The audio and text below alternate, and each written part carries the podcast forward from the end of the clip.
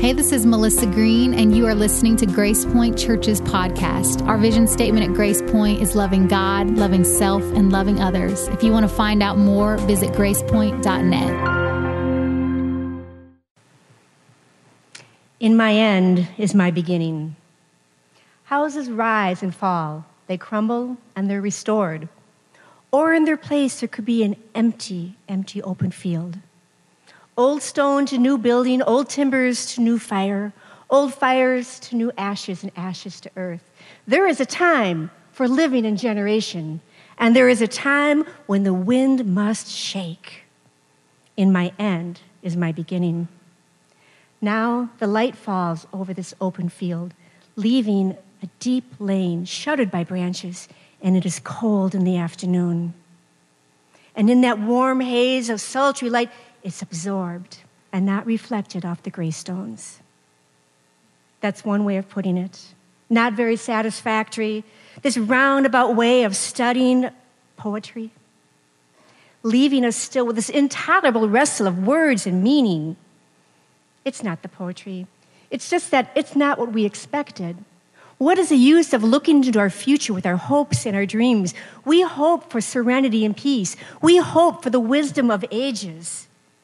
But had the elders, with their quiet voices, had they deceived us and themselves, leaving us only with a receipt for deceit?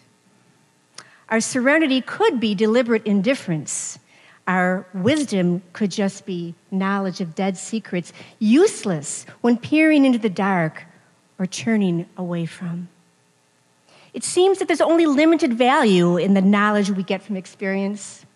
So do not let me hear the wisdom of old men, but rather let me hear of their folly, their fear, their frenzy, their fear of fears, of possession, of belonging to another or to others or to God. The only wisdom we can hope to acquire is the wisdom of humble surrender.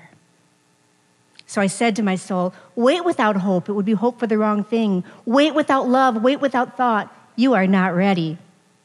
Let me say it again. In order to possess what you do not have, you must go by the way of depossession.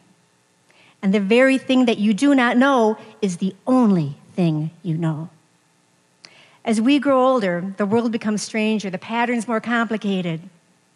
But life is not made up of these isolated, intense moments with the before and after. Lifetime is burning in every moment. So we must be still and keep moving for further union and a deeper communion. In my end is my beginning. We shall not cease from exploration, and the end of all our exploring will be to arrive where we started and know that place for the first time. Lovely. Thank you, Chris. We shall not cease from exploration. And the end of all our exploring, I love that, is to arrive where we started. They call it second naivete. Jesus called it becoming a little child. To arrive where we started and know the place for the first time. It's been said in a lot of ways, a lot of cliched ways and you probably could add to my list here. But it's been said nothing ever stays the same.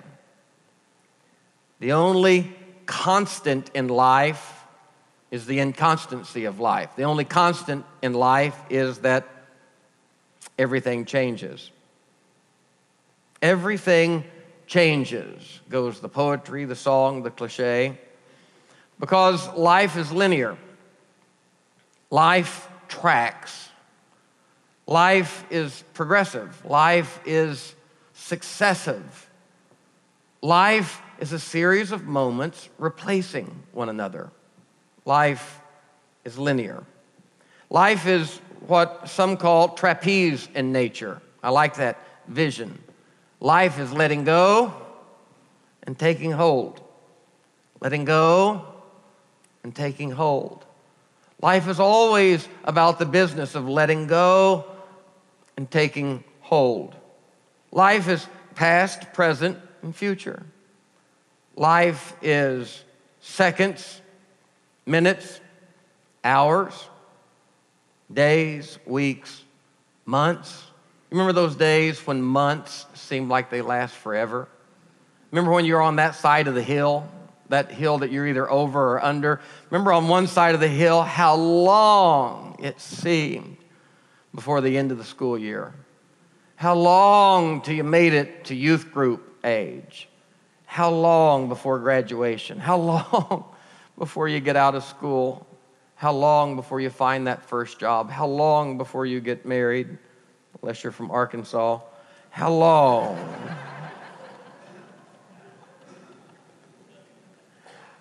This month is birthday month for both of us.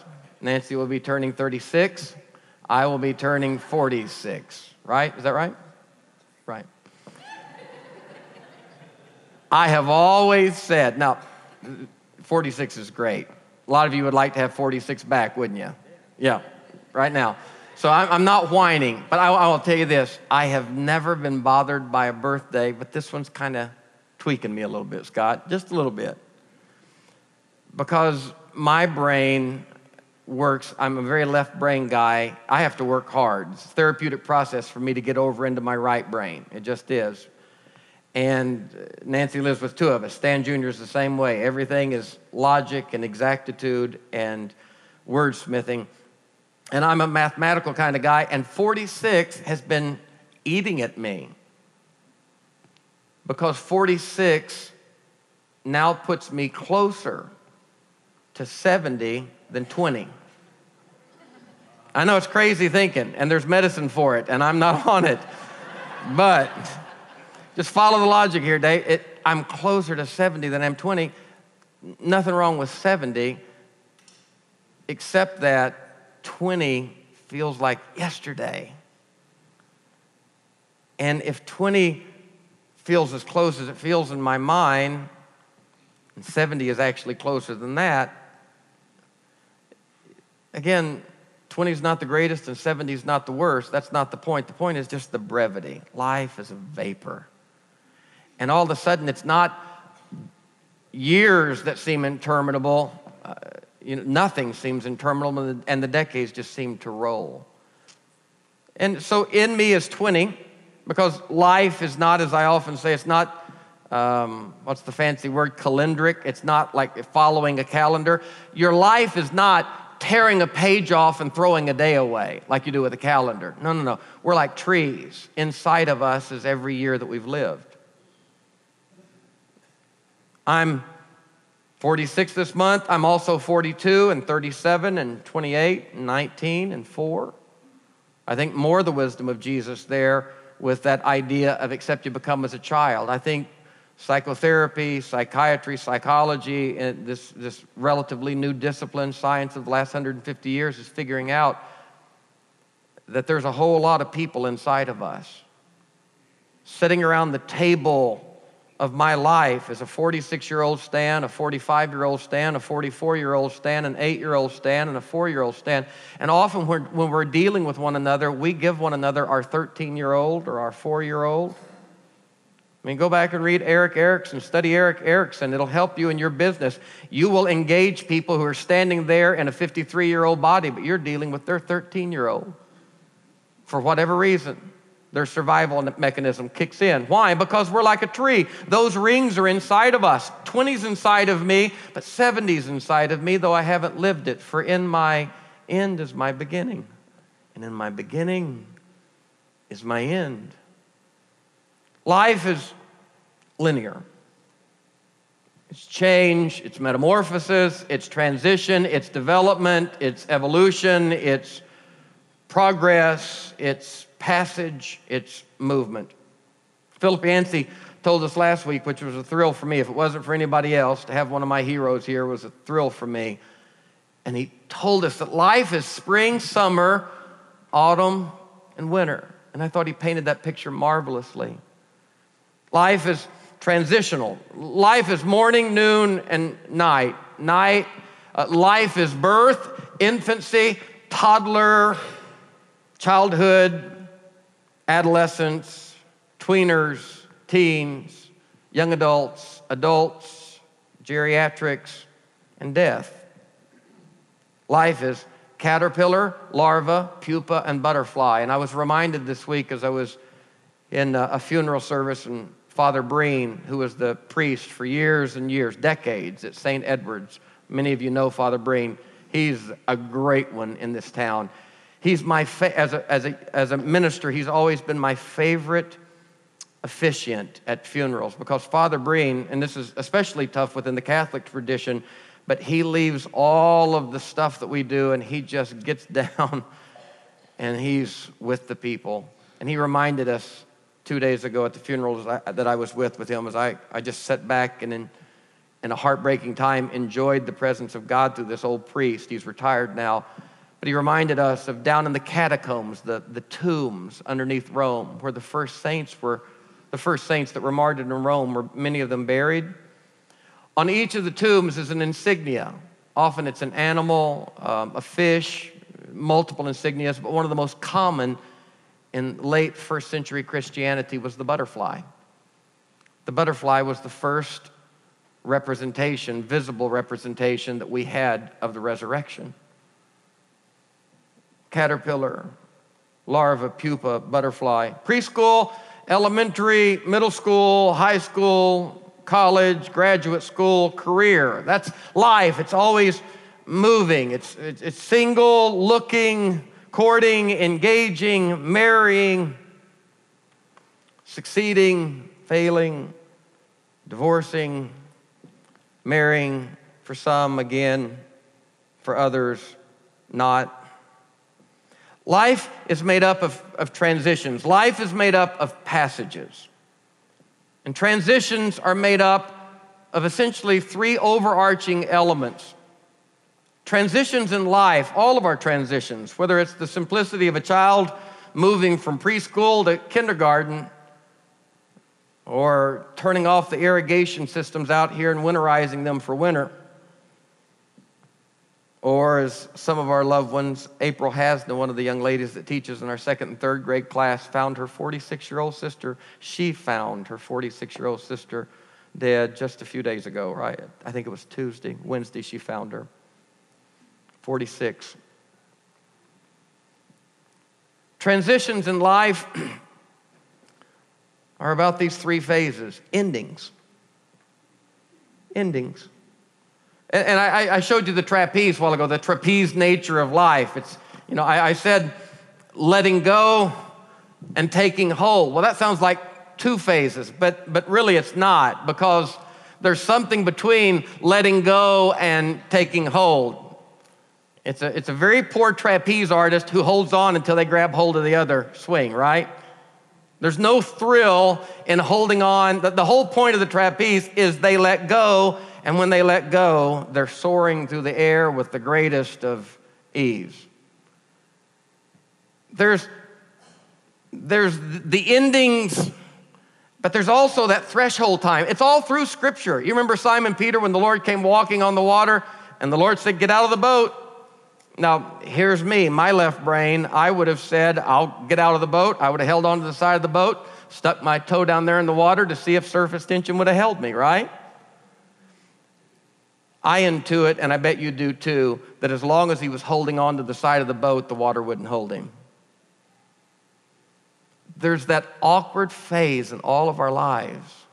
I look around this room, and I've seen you guys do it, that in, in multiple ways, some simple and slight, some almost wrecking your soul. But that deal that you have to make in this faith proposition of letting go of what is certain and moving into that no man's land. William Bridges, if you want to read a book on transitions, read William Bridges on transitions. He's written three or four, he's the scholar of scholars on transitions.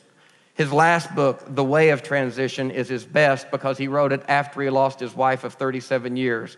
She was 56, he lost her to cancer, and now all of a sudden, all of that academic stuff was just informed with his humanity.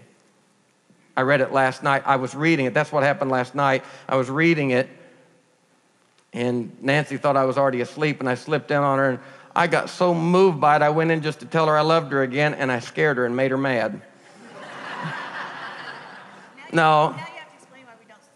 bed on Saturday. Night, yeah, I have to sleep in that because I got up at 2 o'clock this morning, so she doesn't like to get woke up, and I slept three hours last night. But man, I, was, I was, I, that book was so moving. I was having a romantic moment. I went in, I was just about to reach over, and she screamed and almost hit me, and I was like, well, kill that moment.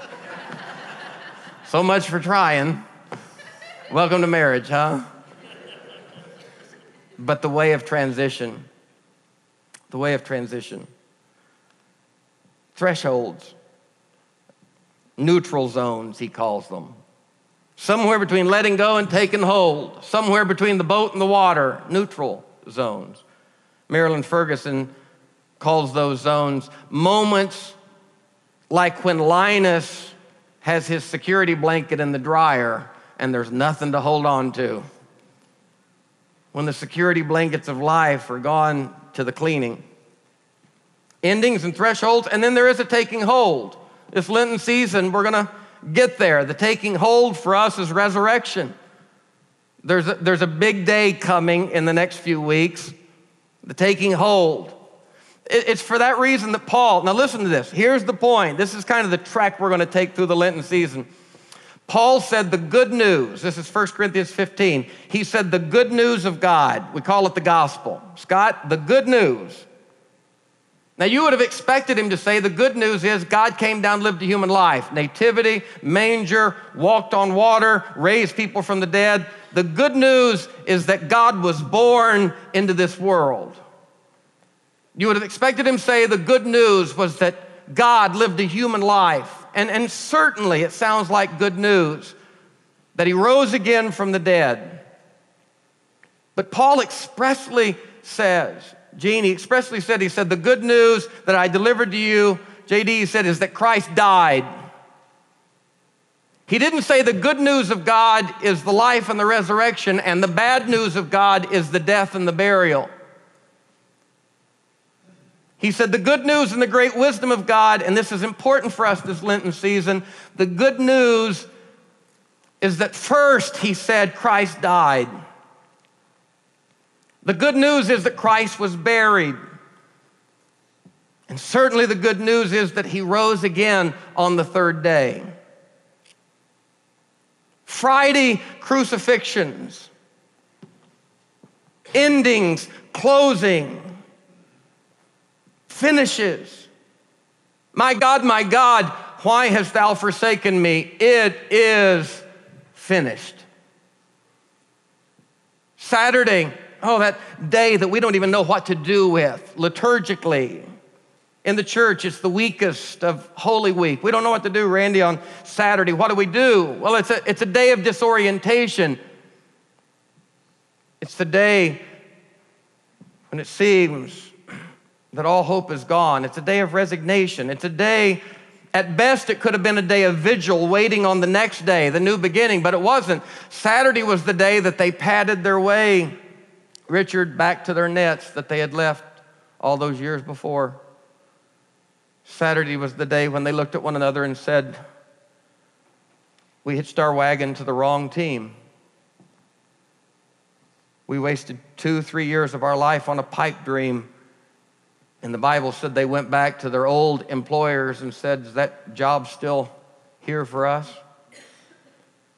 Thresholds. Somewhere between the letting go and the taking hold. And where is God? Where is Jesus?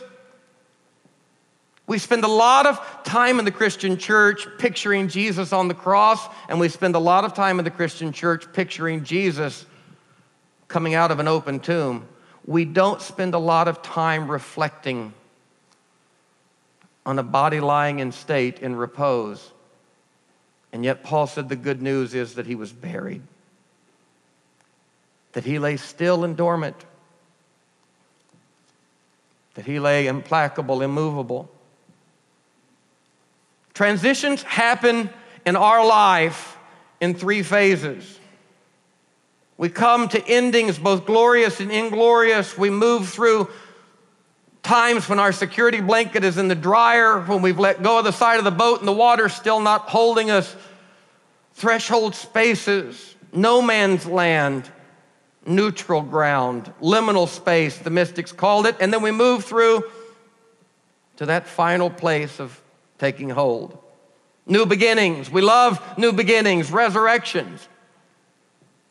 But the beauty is, God on Friday entered into our death. On Saturday, He entered into our disorientation. On Sunday, He entered into our greatest hope and joy. And all three of those days should inform our Christianity. All three of those days should inform our spirituality. So let me just remind you what Lent is not. Lent is not 40 days of thinking about the resurrection. Lent is not 40 days of biding our time, chomping at the bit, just getting by until we can celebrate an open tomb. Lent is 40 days of reminding ourselves that there are more days than a resurrective day. There are days that share significant, valuable lessons with us about life other than the day of resurrection. Now, it's obvious that coming up April 20th, we're going to have all the chairs are going to be unstacked and all the spots are going to be filled in. It's a great day. And that's not because all the carnal people come on Easter. That's not true. It's because all of you, some of you weren't here last week, some of you won't be here next week. Busy schedules, but we most always get our schedules together for Easter and all the church gets here. And, and we're going to celebrate, and the music will be big, and we'll be off the floor, and introspection will be gone, and it's time to party in Jesus' name. I say that in the most sacred way because He is alive forevermore and He fills us through and through. But Lent is a special season. Lent is not the six weeks, the seven weeks that lead up to that, preparing for that, thinking only of resurrection. No, no, no. Easter tide are the seven Sundays that follow Easter. It, there is a tidal wave called Easter, and Easter's too big to contain in one service. So, for the next six or seven weeks, we will be reflecting with the church of God everywhere on the impact of the resurrection in our life. All the ways resurrection and the new beginning of Christ impacts us. And then we'll come to the day of Pentecost when the fire fell, and we will celebrate all the fullness of God that indwells us even now bodily. But Lent reminds us that there was more than one important day, there were three. Lent reminds us that there's good news to be found on Friday and Saturday as well as Sunday. And Lent reminds us that there are lessons to be learned from his death and burial as well as his resurrection. Lent informs a process that most of us are not very good at. Lent informs a process that I have never been very good at. Lent informs a process called letting go. Lent informs the process of way closing. Paul gave us a quintessential text in Philippians 3:10 concerning Lent when he said, "Oh that I might know him in the power of his resurrection." Well, who doesn't want to know him there? Who doesn't want to take hold of new life and new beginnings and new phases and new jobs and new friendships? Oh, that I might know him in the power of his resurrection. But then he stopped and he said, And I want to know him in the fellowship of his suffering, being made conformable even unto his death. Paul knew that in Christ, God not only taught us how to begin and to begin again, but God taught us in Christ as we march with him toward the cross, as he set his face toward Jerusalem, as he didn't hasten so quickly past those moments, as he knelt down at the feet of Judas, Dale, and he washed between his toes, he took time to end well. He looked at his disciples on the way to the cross and said, Do this for one another. He lifted his voice on the way to a resurrection and said, Father, I have something to talk about before that day. Would you make these followers of mine one? Paul said, I want to know him in resurrection, but to know him fully is to know him in the Fridays and Saturdays of life.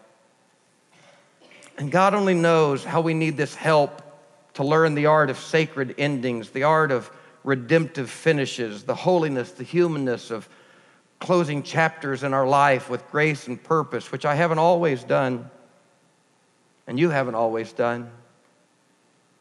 To walk away with some sense of way closing, and yet knowing that if there is any hope of way opening, whatever that Sunday experience is, surely it's going to be informed by the character of our Fridays and Saturdays. Surely we can't just steward the resurrective moments and the joy moments. Surely we've got to find a way to inform those places that need the grace and mercy and presence of God most of all in our life. Of course, He's there in the resurrective moments. How couldn't He be, Martin?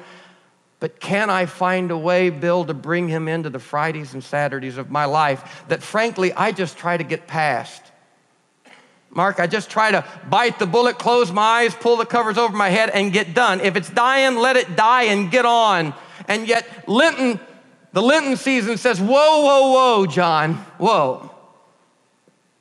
Before you hasten too fast to that part of the gospel, I want you to remember there's another part of the gospel. It was good news that he died, it was good news that he was buried. There is holiness and righteousness, humanity and spirituality to be found in the way we shut chapters of our life down. In the way that we pack up an office that we never thought we would leave, in a way that we walk out of a courtroom we never thought we would be in. In a way we speak to a brother that we never want to see again. Christianity is not just about the Sundays in our life. Christianity is not just about resurrection. Christianity is about Fridays and Saturdays, endings and burials, neutral zones, no man's land. Christianity is between the letting go and the taking hold. And we need this help. In this series, we're going to take a week. We're going to take a week Let's see, we've got Easter coming up, and before that, Palm Sunday. Palm Sunday and the next four Sundays, we're going to look at five different areas of our life that, frankly, we need a lot of help learning how to close, learning how to finish, learning how to graciously, with dignity and decency in the Spirit of Christ, conclude. We're going to talk about relationships. We're going to talk about careers. We're going to talk about hopes and dreams and expectations we had for life. We're going to talk about physical health. And we're going to talk about ideas, ideologies, theology. Five very practical places in our life where endings are a huge part of our experience. We go through countless of them. And they're not all huge. Some of them are preschool graduations, playground breakups. Anybody remember your playground breakups? I still remember the note that Cliff Morgan brought me from Cassandra Asbel. You remember those notes where if you want to go with me, check here? She sent me a note. She got confused. Third grade, she sent a note through Cliff Morgan that said, I'm breaking up with you. Check here. Go check yourself. I didn't think that all the way through before I said that. Playground breakups. Huh. Here we go. Let's get practical. Putting away your ball glove for the last time. You say, well, that's silly. Well, for those of you that athletics was not a part of your life. I, I beg your indulgence, but I was out at Nina's practice last night, and over on the other field there was a ruckus. I didn't go over, but Mike, from afar, I saw two, what looked like two dads making fools of themselves. And I thought, Dear Lord, it's March. I looked over there, I thought, fellas, Amy, I, I literally thought this is spring training of the six, seven, and eight year old girls softball league.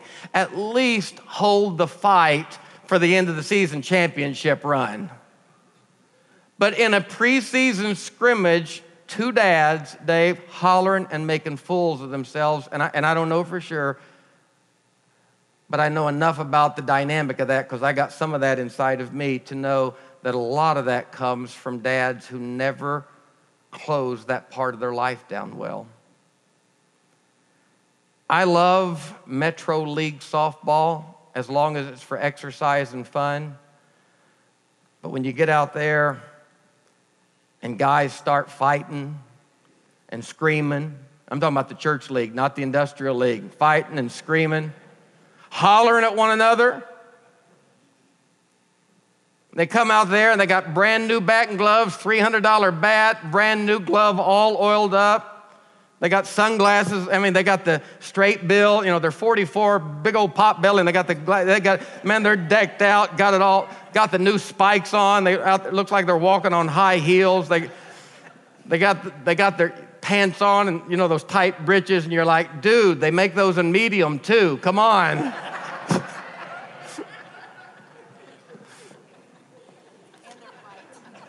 Yeah yeah, and white pants. I'm like, hey, let's get some uh, sliding pads under those jokers, please.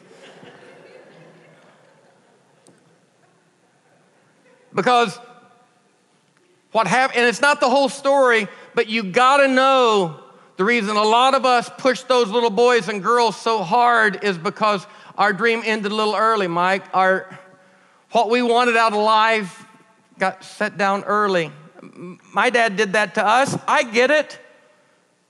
I, I get it. I'm named Stan because his hero was Stan Musial. He was the poor kid off the Bootheel of Missouri that laid beside the radio and listened to Harry Caray call the Cardinal game, and Stan the man was his hero. And my dad, a hungry kid, he wadded up metal, no joke, he wadded up, wadded up metal cans and made the ball that he played with and hit it with a broomstick. That's no joke. Poor. And then his daddy, all they knew, late 1950s, his daddy got a tumor. That's what they called it.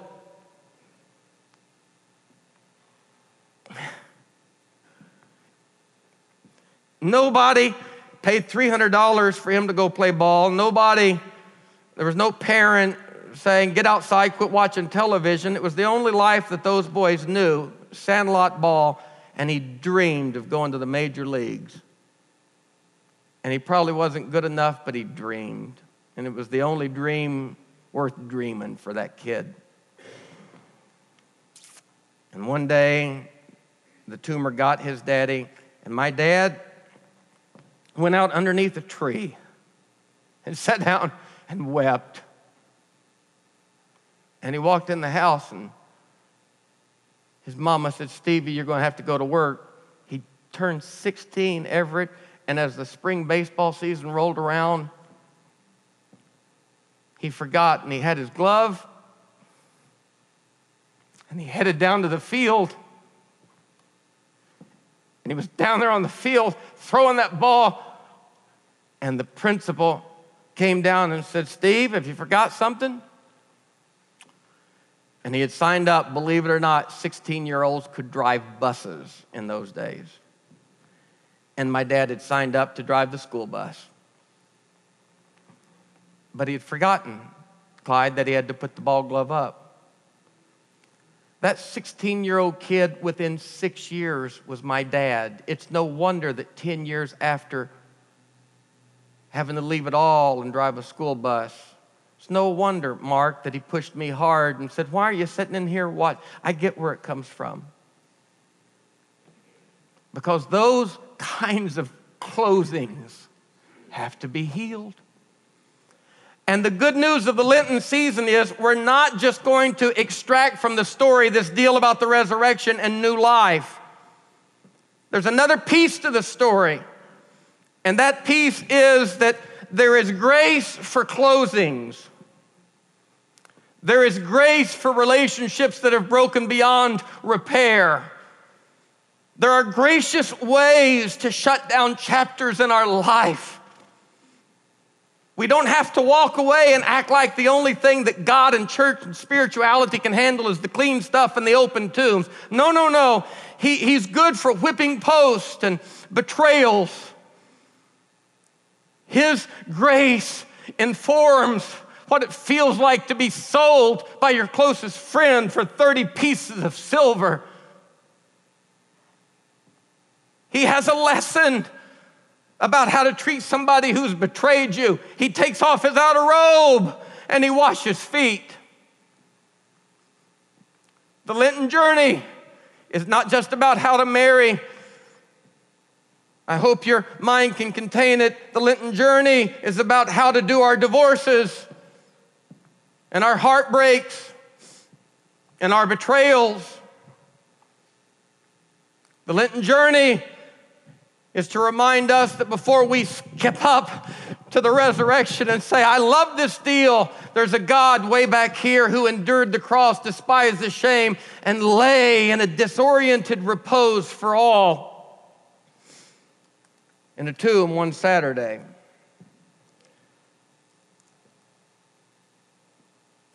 Every day is a gift, the Lenten journey tells us. And I have spent my life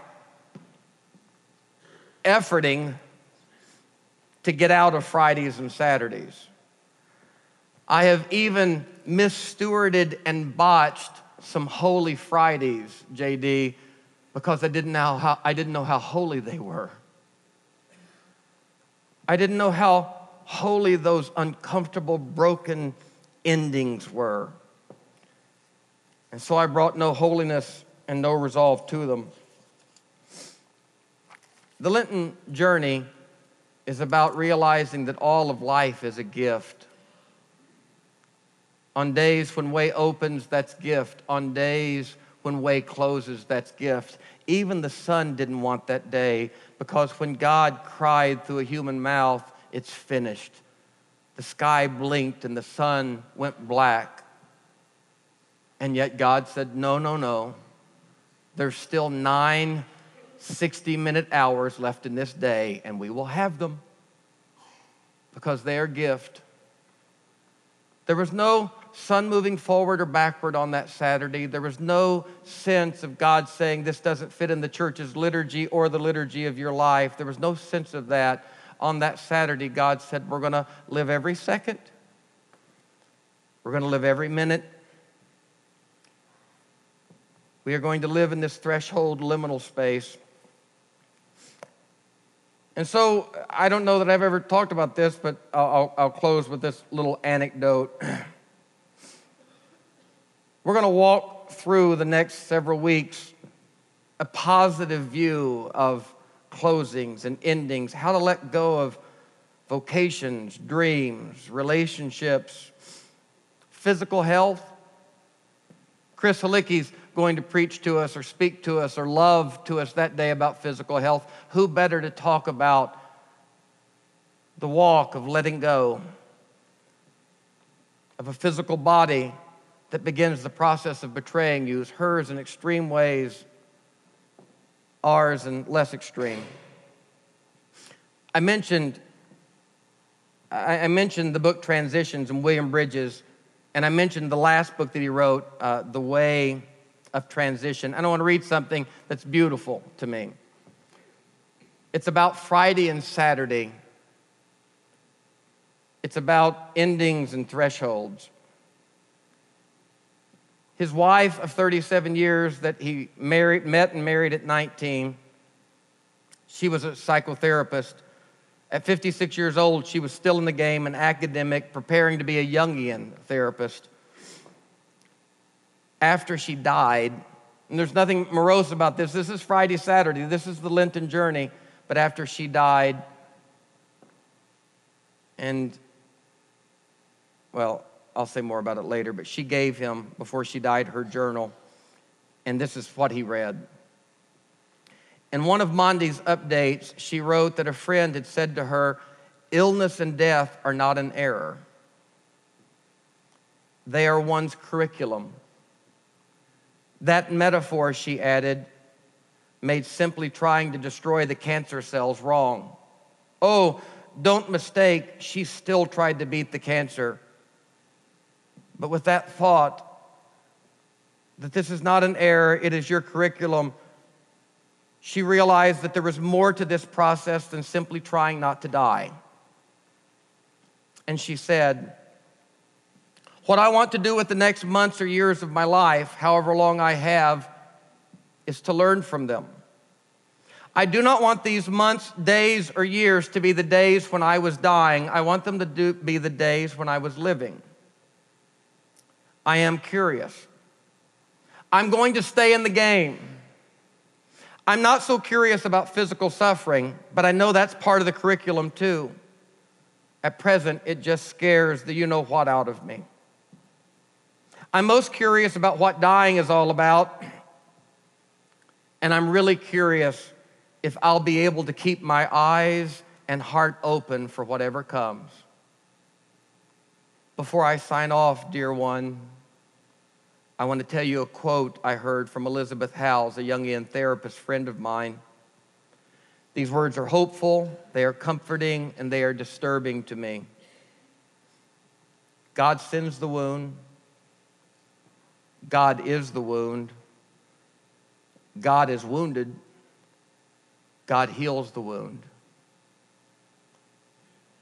Through those long, long months, as we waited for reports to clarify dark places on x rays and ambiguous rises in test numbers, Mondi kept her eyes and ears open, and I can say now, she kept her heart open as well.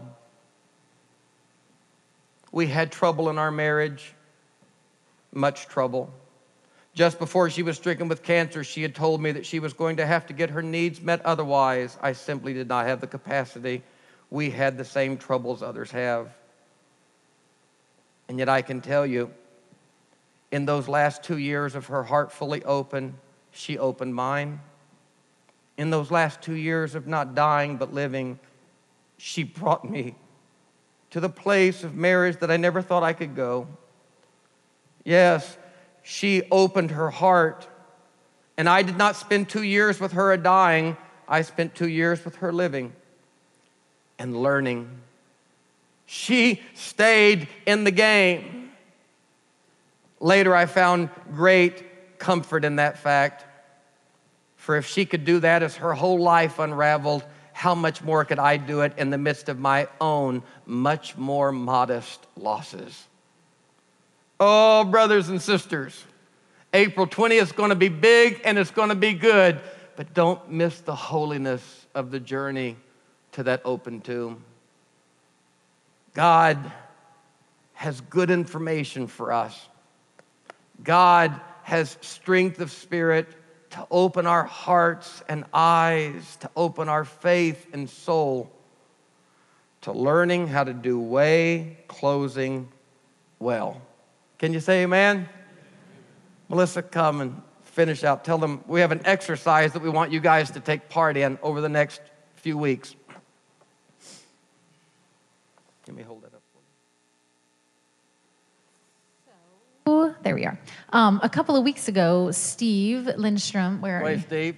Steve and I think Ben was there. Yes, they Yes, went out you come up. to the um, to do a, a service with some of our homeless people up in Nashville, and during that service, um, some of the men right built this and then gifted it to us Some of the at the end. guys? Some of the homeless guys did built this cross and then gifted it to them that night and told them to bring it back to the church.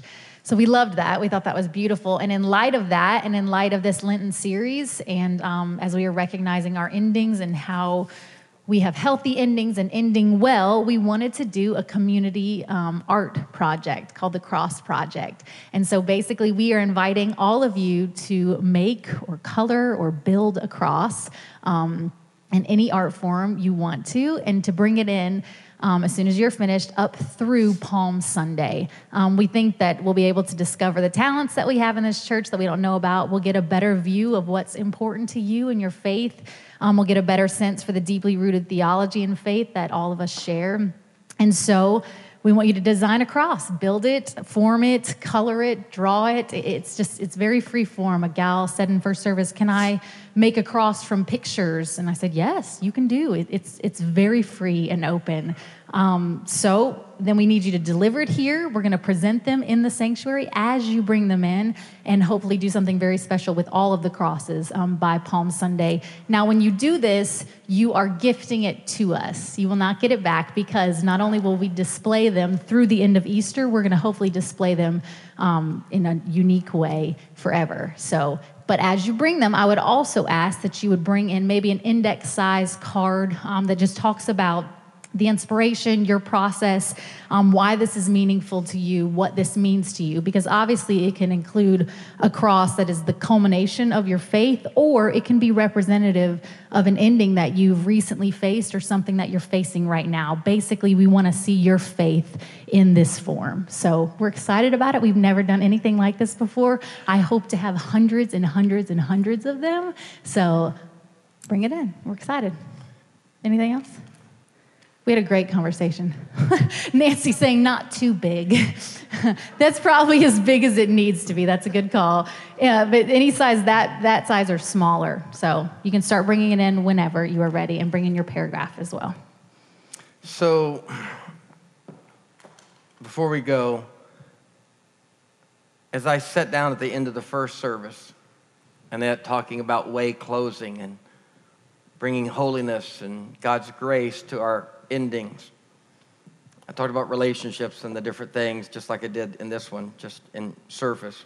I sat down, picked up my phone because I was reading from my Kindle, the, the book, uh, the Bridges quote, and I swiped. I didn't do it even purposely. I swiped, and my Facebook came up, and one of my friends that I've been semi estranged from really the last four years old high school buddy that we were friends forever and ever, and got a little crossways here all back. I pulled up, and he said, Stan, hope you're well. It's been a while. I would love to catch up sometime. I would love to get things right. And I thought, no, that's probably coincidence and probably not. But right there at the end of the service, to have my old buddy call me and say, I thought, Lord, and I look back and I thought, oh, I could have done that ending a whole lot better. Thank God for Lenten journeys and opportunities to reflect on other parts of our life that maybe we don't like so much. But it's going to be a good season, okay, you guys? And here's the second thing I'm going to do I'm going to I'm going to email you tomorrow and I'm going to tell you next Sunday we're talking about way closing and how to do well this particular kind of ending. I think we'll do relationships next week, and I would love for you to be thinking about it all week. And, and let's come together next Sunday, and it'll be a really wonderful time. And practically, Nance, you've been collecting some stuff for Grace over. You had a lot of response. If you responded to Nancy in the last few days, you're going to be out the welcome station? You'll be right here. If you responded, we got some families in need, and uh, Grace over is helping them. So do that at the end. All right, let's stand together and pray. Father, thank you for this good day. Thank you for the gospel. Thank you for the good news. Thank you, Lord, for your death and your burial and your res- resurrection. Thank you, Lord, for solidarity in our suffering. Thank you, Lord, for teaching us full humanity how to truly live the life of abundance that you intended, even in moments of dark transition and pain. We lift together April Hasna, her family, her mother, as they've lost a 46 year old daughter and sister. We lift together Lucy Weldon and Lucy Pinson as they hold their daddy and husband. John Weldon has gone home with hospice care. We've stood beside in vigil, Lord. Thank you for the grace that you're pouring in as they bring him down the home stretch to your arms. We lift up all those that are sick, those that are hurting in our church. Oh Lord, may these moments not be wasted. May we be a people who are ever living. Take us on this Lenten journey, sweet Christ. Make us deeper richer, fuller Christians and followers of you. We pray all of this in God's name. And God's people said it good and hearty. Amen. God bless you. We'll see you.